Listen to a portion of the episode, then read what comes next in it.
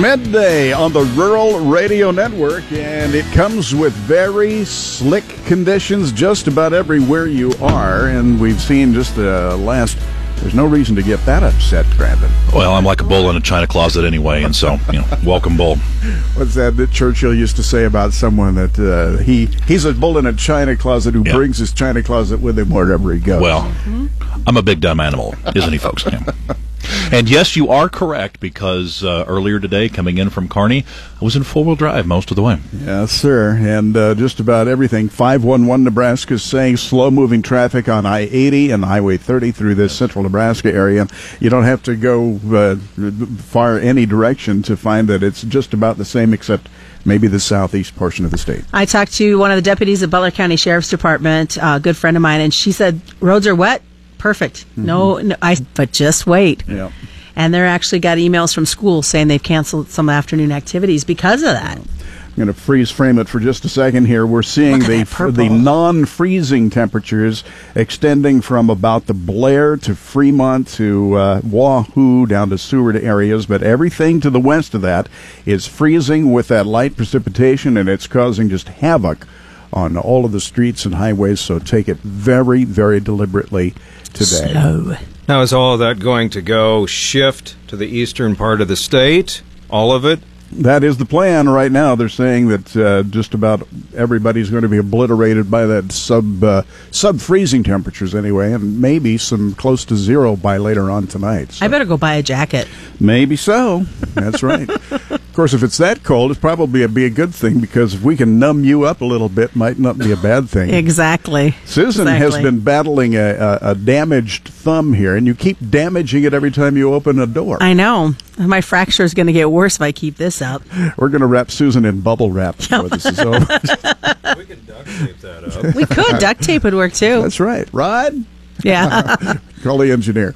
All right, let's get to our headlines quickly. And in ag, what do we have, Susan? Coming up at twelve nineteen, Dean Hefto will bring us up to date on some important issues in agriculture from Water Street Solutions. At twelve forty-five, talking to producer Jimmy Frederick. He has the new state bean record missing the world record by just a few bushels. Really? So we'll have more about that. Wow. And then at one seventeen, Shaylee will catch up with Jordan Dux, talking about what everybody's talking about, the tax bill. All right. We'll let Susan adjourn to the market microphone while we tune in with Brandon Bennett's What the Most Basketball Points Scored Ever at the Pinnacle Bank Arena? They had a lot of points scored last night. We'll talk more about that. And, of course, early signing period, so we'll hear from head coach Scott Frost. And we're also going to talk about a story out of West Virginia. It has to do with golfing. I figured that would be appropriate on a day like today to talk a little bit of warm weather sports. Uh, the difference in two hundred thousand dollars is thirty-three yards. That oh story my. coming up. All right. Thanks very much. And Bob Brogan has our business headlines. Stocks are moving higher on Wall Street as energy companies and banks post some solid gains. Also, the U S economy grew at a solid three point two percent annual rate from July through September. Um, the number of people seeking U S unemployment aid rose last week. And uh, last but not least, the toys your kids unwrap this Christmas could spy on you, at least if they are connected to the internet. You know, I missed the meeting or the memo on the fact that they can connect toys to the internet. Isn't that something? It's crazy and getting crazier. Thanks very much, Bob. We'll have all these stories and more. And, of course, be very careful on the streets and highways wherever you are. You're listening to Midday on the Rural Radio Network. Bring in Paul Perkins, take a look at our ag weather today, and uh, I'll been kind of playing uh, tag team with some of the webcams around on the traffic uh, areas from the N D O S and some other sources, but uh, Department of Transportation, D O T. um, but we have seen plenty of them that are completely iced over. You can't see anything. Yeah, so you definitely want to use some extra caution in those areas. Yeah. But, yeah, you can't even see what people are driving like in those, uh, especially like the Kearney webcams, completely glossed mm-hmm. over with ice right now. Uh, looks a little white uh, towards the Kearney Interstate Cam, and uh, truckers, a lot of truckers pulling up towards the rest stops there. We're beginning to see some detectable precipitation down through that area, Elm Creek, Kearney, and down toward Red Cloud, Hebron, and Nelson. And uh, as that very, very cold air moves in, it's going to turn that water into something else. Definitely. Uh, of course, the slick conditions this morning, uh, the wind causing a lot of problem because you're driving on a slick road, and then those wind gusts come up and want to move your vehicle. Temperature is in the low to mid-twenties in much of central on into northeast Nebraska. As you head into the Panhandle, we'd have temperatures into the teens, the temperatures into the thirties to around forty from about, oh, we'll call it York, on into southeastern Nebraska. But most of our temperatures now well below freezing. We do have temperatures just below freezing in much of west and central Kansas, the low forties, so over northeast Kansas. We're going to be on the backside of a strong cold front and low pressure today pushing to the southeast. Freezing drizzle, light snow likely in many areas. Ice accumulations up to a tenth an inch will make those roads and sidewalks slick if they're untreated. A dusting to an inch of snow is likely in most of Nebraska, mainly to the north of the interstate. Two to four inches of snow could fall from Cherry and Sheridan County into much of the Panhandle. We continue to see quite a bit of light snow across those areas from Cherry County on into the portions of the Panhandle. High pressure will move overhead for tonight. That'll clear the skies for late tonight into tomorrow. Some light northwest winds with sunshine helping to warm the temperatures up just slightly for tomorrow. A mainly small chance of light snow Saturday and Saturday night with low pressure tracking southeast out of the Rockies. We're going to have a better idea of what this system can do when the forecast models come into a better agreement for tomorrow. Right now, still a lot of uncertainty with the forecast models. It's going to be dry with some cool temperatures for Christmas Eve on into Tuesday. Another significant cool down with the chance of snow expected by the middle of the week. In our long-term forecast, the likelihood remains for colder than normal temperatures in Nebraska, Kansas, and nearly all of the nation Tuesday through the first three days of the new year. Along with those cold temperatures here in Nebraska and Kansas will be more active weather, above normal precipitation forecast, Nebraska and Kansas Tuesday through the third of next month. In the latest drought monitor, ninety-one percent of Nebraska experiencing drought conditions right now, with most areas experiencing abnormal dryness. The lone drought-free area in the northeast Panhandle, all of Kansas experiencing drought, most of the state abnormally dry in Kansas. South Central in Kansas is in moderate to severe drought. Weather factors driving the markets include developing rain over key crop areas of Argentina and more favorable weather in major growing areas of Brazil. A significant weather pattern change is well underway here in the U S. Much colder air will stretch from the Rockies to the Appalachians by the end of the week here. Mostly rain will fall from northeast Texas to the central Appalachians. Snow may accumulate this weekend from the mid-Mississippi Valley to northern New England. Dryness is intensified in the southern plains with in the wheat areas of the southern plains with moderate drought now found from southern Kansas into the Texas Panhandle. The arriving cold shows very little chance of being accompanied by any moisture. Snow and blowing snow occurred in North Dakota and Montana yesterday. That increased their stress to livestock, also affected transportation.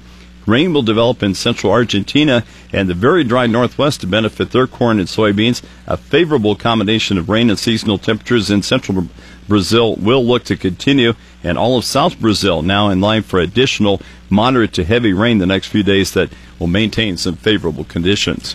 And your ag weather brought to you by Holdridge Irrigation, your Renke dealer. And as we go on through the rest of the day, I want to remind you that you can pick up the latest in cancellations and postponements under the weather tab, cancellations and postponements at k r v n dot com.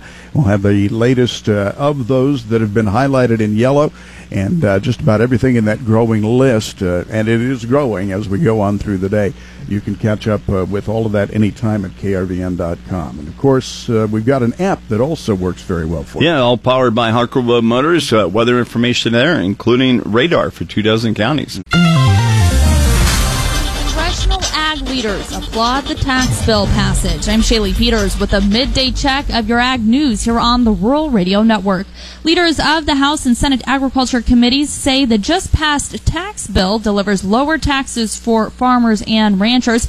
I had a chance to catch up with the Director of National Affairs for the Nebraska Farm Bureau shortly after the passage yesterday, Jordan Dux, and he talks about what some of these benefits are as we head into the new year. Certainly, as farmers talk to their, their accountants, they're going to have to keep some things in mind. And a majority of these things don't take place until two thousand eighteen.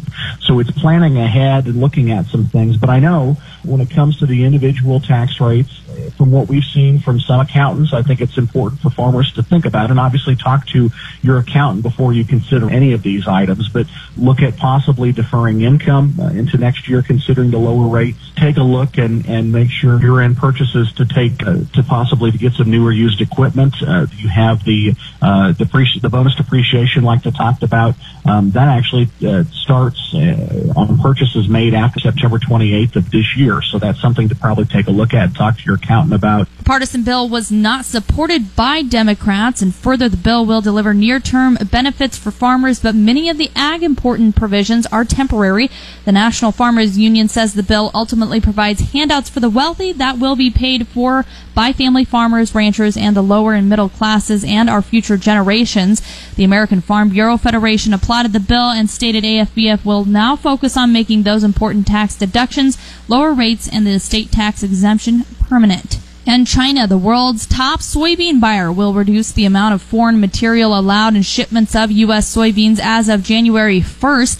The U S Department of Agriculture said yesterday, a move that may curb imports. U S soybean shipments arriving at Chinese ports containing up to one percent of foreign material would be expedited, while shipments with more than one percent could be held back for testing. According to Will Wapsala, a spokesman at U S D A's Animal and Plant Health Inspection Service. More stringent standards will be another headache for U S grain handlers already facing dwindling profit margins due to record global soybean supplies. China requested the change in specifications due mostly to concerns over weed seeds in U S cargoes, Wapsala said. And the crop insurance industry and a U S D A agency will work in tandem to provide to producers new insurance options through a new farm bill.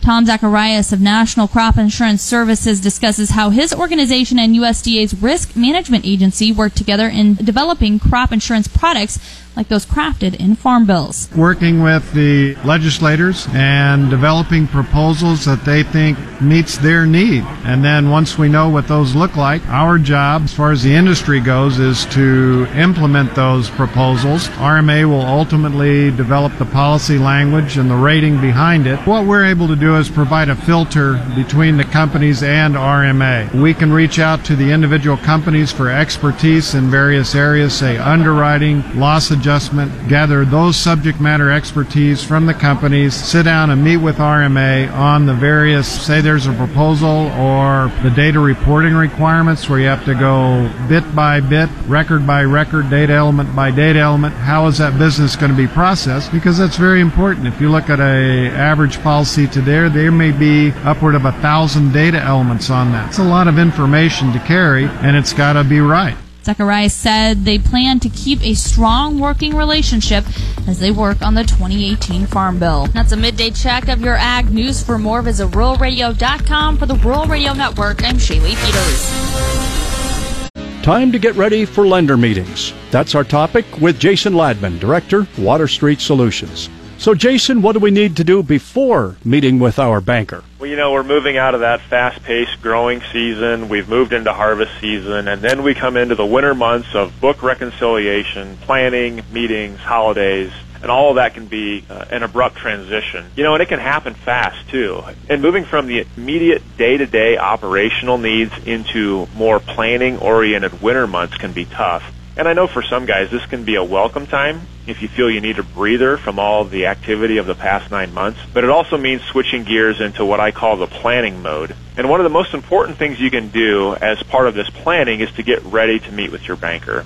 Now, hopefully you've been keeping your lender updated throughout harvest and the entire growing season for that matter, because keeping that open line of communication makes a big difference when it comes to the next step of meeting with them to renew your operating note. And as you prepare, one tip I would give is to take some time to theoretically step into your banker's shoes. Now, this preparation can help you anticipate how they're thinking, so the types of thoughts, questions, and concerns they might have based on the numbers that you're going to be presenting. And when you consider that ahead of time, you have the opportunity to better prepare, which then makes you look more competent in the eyes of the lender. So what else should we be thinking about? Well, you want to take time to get clear on your plans for twenty eighteen and beyond. Bankers want to work with farmers who are looking ahead and have a vision for the future of their operation. Now, these farmers know where they want to go and are developing concrete plans for how they'll get there. If you haven't done very much of this future planning before, you might start working with a farm business advisor And an advisor like this can help guide discussions with you and perhaps other farm stakeholders about what you want that future of the farm to look like, as well as setting plans in place to reach those goals. And this planning shows your banker that you take your farm business serious and you are actively working towards some type of future vision. Bankers also need you to speak their language. You need to know and understand the financial terminology they use and be able to have a discussion with them using those terms. Speaking their financial language shows, again, that you take your business seriously and that you're a smart and savvy manager. Jason, I'm sure there's more that we should keep in mind, right? Yeah, have a detailed financial plan and projections for eighteen, and make sure you're able to clearly communicate about it with your banker. They want to see that you're aware of any potential financial issues within your operation, and they need to hear about the actions you're going to take to prevent loss and address any financial gaps in your operation that may have occurred from this past cropping year. And as you prepare for developing this type of information, remember that only you can tell your story of how and why the year turned out, as well as how you expect the next year to look and what changes you're going to be making specifically. And remember this, your individual loan officer is many times only one of multiple people that will examine your account, and your lender needs to have the ammunition to take your loan to committee with conviction that you are creditworthy. And putting this all together can help demonstrate your competency as a business manager. Now, as you move into the winter meeting and office season, how will you prepare for meetings with your lender? How will you anticipate and work through any concerns they may have about your upcoming crop year? And do you have a financial acumen to speak the language and tell your story? And as you put your harvesters away, ask yourself what you will need to prepare for these important meetings and begin preparing mentally for the next phase of the seasonal cycle. If you have any more questions about this or any other topic, go to water street dot org or call eight six six, two four nine, two five two eight.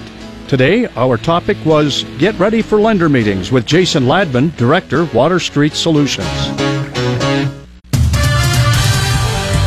It's midday on the Rural Radio Network, and our chance to check sports today with Brandon Betts. Good afternoon, Dirk. In the highest scoring game ever at the Pinnacle Bank Arena last night, Nebraska topped the century mark for the first time in twelve years in a one oh four to ninety-four victory over the University of Texas San Antonio. The Huskers' one hundred four points were their most ever at P B A and their highest point total since scoring one hundred seven points in a fifty-point win over North Carolina A and T back in December of two thousand five. And early signing day was yesterday for major college football teams' letter of intent. New Cornhusker head coach Scott Frost talked about the talent coming in and the talent that's already on the roster. I, I think we have good pieces on the team in Lincoln, and I think they had probably more talent on the team last year than what the record indicates. So we're excited to get to work with the guys that are already on campus in Lincoln, but adding talent certainly helps. A lot of these kids we've known for a long time, and you know, one thing we weren't going to do is just sign kids to fill spots. We want kids that we know can come be good people and and become good football players, and we have a lot of work left to do here in January, but I'm excited about the guys that are on board, and I think a lot of things will shake out after this signing day, so we'll know which kids are still available and which ones we can go after. Frost said he likes the Huskers' chances, especially when he and the rest of the coaching staff are able to get out and recruit during the late signing period. We're going to have a real real opportunity in January to get out, see a lot more kids. We're going to know who's still uncommitted and who we need to target. And I think once those kids get a chance to be around us and, and meet our staff, we're going to have a, a lot of a lot of opportunities to sign some more good kids. And while the Kansas State football team has faced some of the top quarterbacks in the nation during the regular season, including Heisman Trophy winner Baker Mayfield, their job certainly won't get any easier for their Cactus Bowl matchup versus U C L A when they face Bruin signal caller Josh Rosen. Head coach Bill Snyder compares Rosen to the others they've seen so far and comments on what makes them so special. I think, you know, all of them are quality quarterbacks, excellent quarterbacks, and that's not just my opinion. I think that's virtually everybody's opinion. I think he's very much like them. He's good at processing information. He makes good decisions. He has patience and works through his progressions, and uh, is an accurate thrower. And, you know, he can put some velocity on the ball as well, and I think that's probably describes all three of them, I think, as much as, uh, much as anything. The Wildcats come into the Cactus Bowl matchup on December twenty-sixth with a seven and five record. The Bruins are six and six. And most golfers like a short par three, but West Virginia Governor Jim Justice probably wishes the number eighteen hole at the Greenbrier Classic in two thousand fifteen was just a little bit longer, thirty-three yards longer to be exact. Back in two thousand fifteen, Justice held a charity in which he promised fans at the eighteenth hole one hundred dollars apiece for the first hole-in-one and five hundred dollars apiece for the second hole-in-one. Professionals George McNeil and Justin Thomas then proceeded to ace the one hundred thirty-seven yard hole, forcing the governor's charity to give up almost two hundred thousand dollars to fans around the green. The charity took out an insurance policy against the payouts, but a federal appeals court recently said the policy only covered holes that are at least one hundred seventy yards long. That's a look at sports. Stay tuned. More of Midday is just ahead. You're listening to the Rural Radio Network.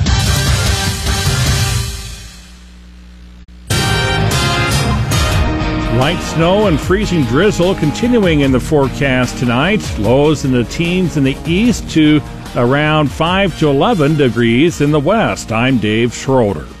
Major General Darrell Bohack joined the governor and more than one hundred members of the Nebraska Army and Air National Guard Wednesday to mark the National Guard Celebrate Nebraska's three hundred eighty-first birthday and the Nebraska National Guard's one hundred sixty-third birthday.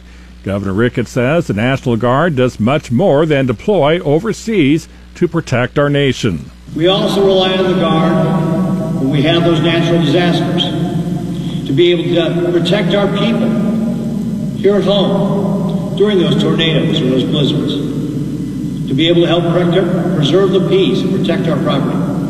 Along with that ceremony, Tech Sergeant Philip Francis, a member of the Nebraska Air National Guard's one hundred fifty-fifth Civil Engineering Squadron, was awarded the Airman's Medal. The medal is for heroism exhibited on May of two thousand thirteen while assisting several motorists injured in a traffic accident near Waterloo, Nebraska.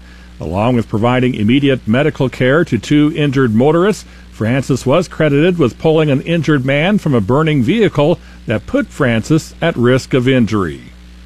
The University of Kansas is cutting out of state tuition in an effort to attract high-achieving students while sending more money to in-state students who need financial help. Chancellor Douglas Urod announced the plan at a Kansas Board of Regents Council meeting. It will start granting tuition waivers to high-achieving out-of-state students with the hope that it will attract more students to offset the drop in tuition revenue. The scholarships have been used to recruit out-of-state students will go towards in-state students with financial need. Rod says the university currently prices out-of-state students' tuition on their grades and test scores and then uses waivers and scholarships to fund the discount. He says a new plan would redirect up to half a million dollars to in-state Kansas students. Governor Sam Brownback argues as he prepares to leave office that his experiment in aggressive tax cutting pioneered a national debate over helping small business owners. He said during a year-end interview with the Associated Press that what Kansas did on taxes influenced Congress and other states, even if his home state lawmakers rolled back the cuts. Brownback is awaiting U S Senate confirmation as ambassador-at-large for international religious freedom.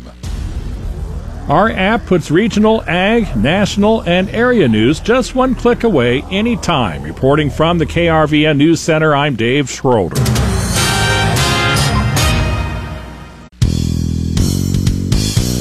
One Nebraska producer just a few bushels away from breaking the world record on soybeans.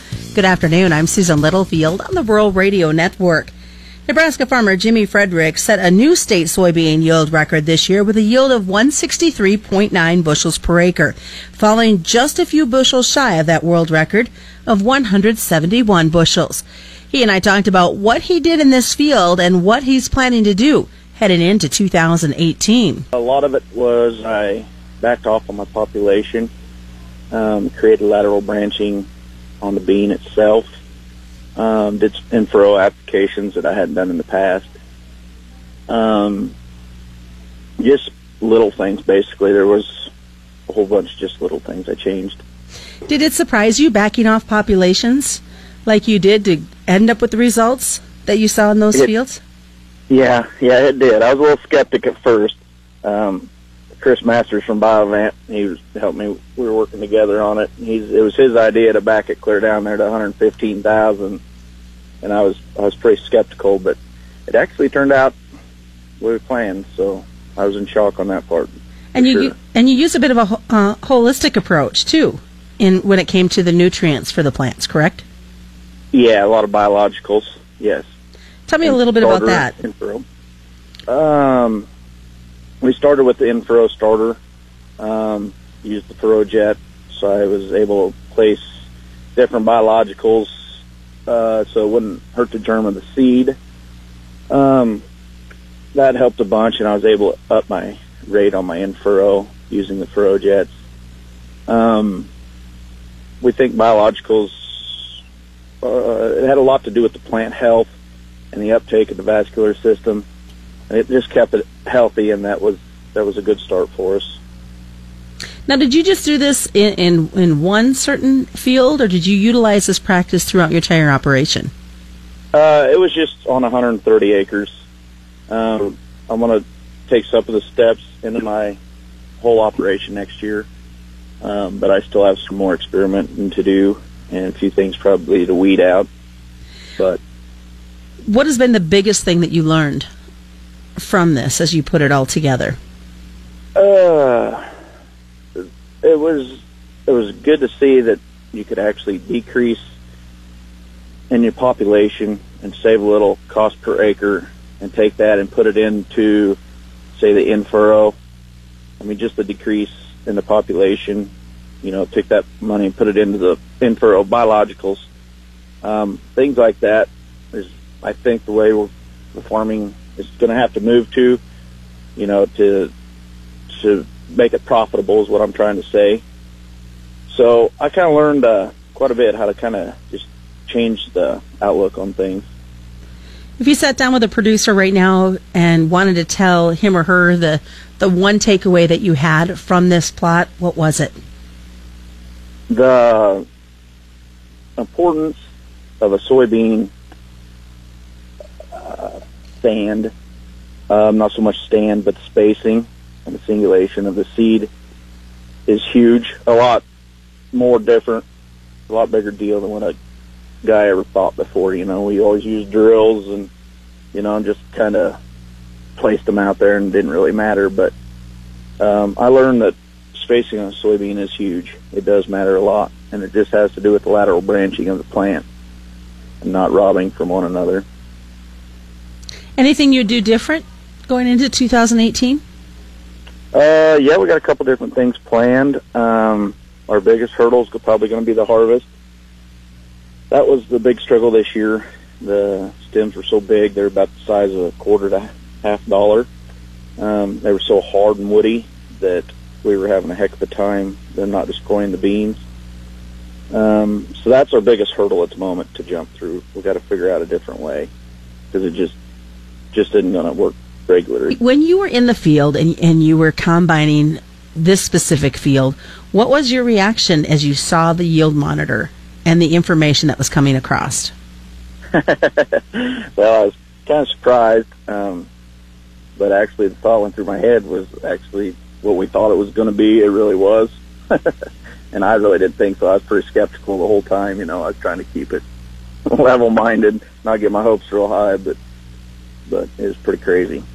And I'm sure the water cooler talk, per se, amongst other producers as they watch this field grow from from emergence to harvest. Yeah, you can't really see it. It's kind of tucked away, but there were several guys that come and looked at it, and they were just shocked, just the amount of pods it had, um, the cluster of beans at the top. You know, so most bean clusters have four or five. These had anywhere from fifteen to twenty pods on the very top cluster.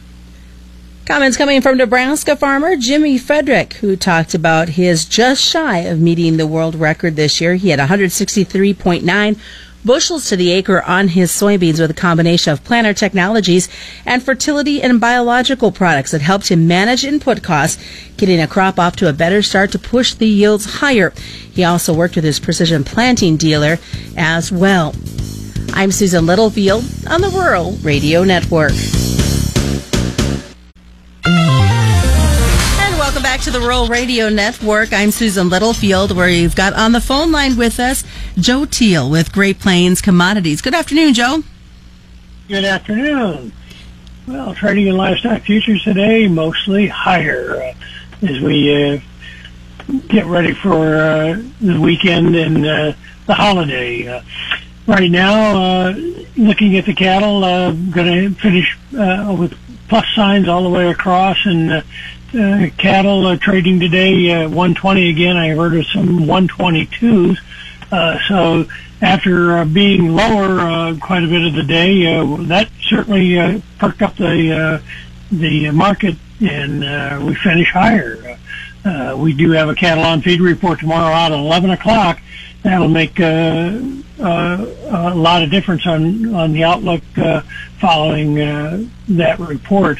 Uh, cutouts of the day, uh, mixed, choice down, select up, uh, but uh, didn't seem to have a whole lot of influence on the market. I think the cash trade uh, definitely uh, took the forefront. Feeders followed right along with a rally uh, late in the session, so uh, they finish higher also. Over in the hogs, Uh, cash uh, a little bit better, uh, cutouts a little lower at noon, but we did manage to uh, finish a little bit higher on the uh, on the hogs today, uh, mainly due to that cash uh, as uh, we uh, approach the uh, holiday period. So uh, trying to uh, maintain with the uh, uh, higher cash. So a positive finish for the day in livestock.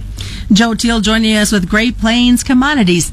You're listening to the Rural Radio Network. Tax reform has been finalized. I'm Shaylee Peters on the Rural Radio Network, and here visiting with us today about that is Jordan Dux, Director of National Affairs with the Nebraska Farm Bureau. And Jordan, this has been talked about a lot here recently. This is something that really we've looked at all angles of and how it's going to affect agriculture. So why don't you just start off by going into some detail on how exactly, what sections of this are really going to be impacting agriculture here? I think uh, first and foremost, Shaylee, I think it's important for farmers to note that, that this, we believe in our analysis, is going to be first and foremost beneficial to them. As we look at how farmers are organized, the majority of farmers are organized as a pass-through business, either a sole proprietorship, a partnership, an S-corp. Um, those tax rates for those businesses have been brought down under this bill. Farmers can have an initial twenty percent uh, deduction before their income is then subject to the now new lower rates. And so right there, we, we see a benefit for farmers and ranchers on that front. Um, the other main part of this bill that uh, really was kind of a major focus was to bring the corporate tax rate down. While there aren't that many farmers that are organized as C-corps, the ability or the, the bill's movement to bring down the top uh, corporate tax rate from thirty-five percent uh, to a flat twenty-one percent was a very large move, which I think will have ramifications, you know, through agriculture, through the rest of the economy. So that's important to note. Um, there's a lot of other pieces of this bill, and you look at the questions that we've gotten from folks. Um, the farmers can still fully deduct their property taxes. No changes have been made there. There have been some changes to individuals, but if you're organized and you file a Schedule C, E, or F, Um, you you can continue to fully deduct your property taxes without being subject to the limits that are placed on other individuals. Making capital investments have, have improved under this bill with expansions expanded Section one seventy-nine, small business expensing and immediate expensing um, available for farmers. It also allows a farmer to shorten their depreciation schedule on their farm equipment from from seven to five years. The estate tax exemption doubles. Uh, you look through the the rest of it. Cash accounting continues. Farms, uh, a majority of farms will continue to be able to deduct their interest expenses.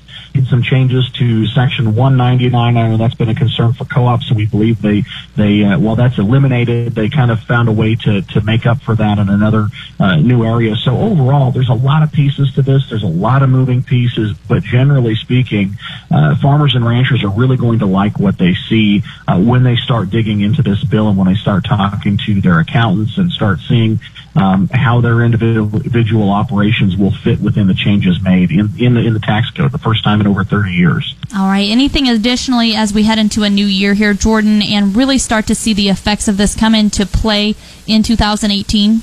You know, I think farmers, again, I think you're going to have to make sure you spend some time digging through this bill, and we're going to try to uh, provide some opportunities for farmers to learn more about it.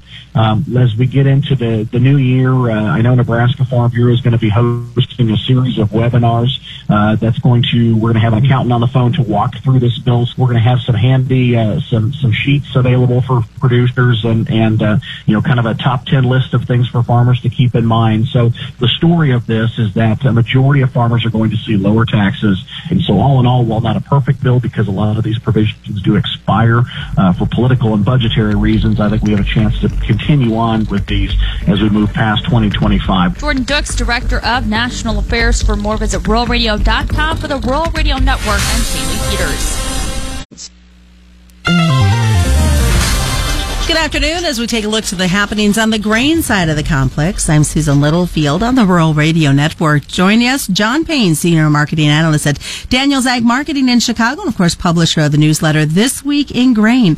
As we look at what we're seeing in the grain complex, obviously some higher numbers in the corn, mixed on the wheat, and these beans just still struggling along.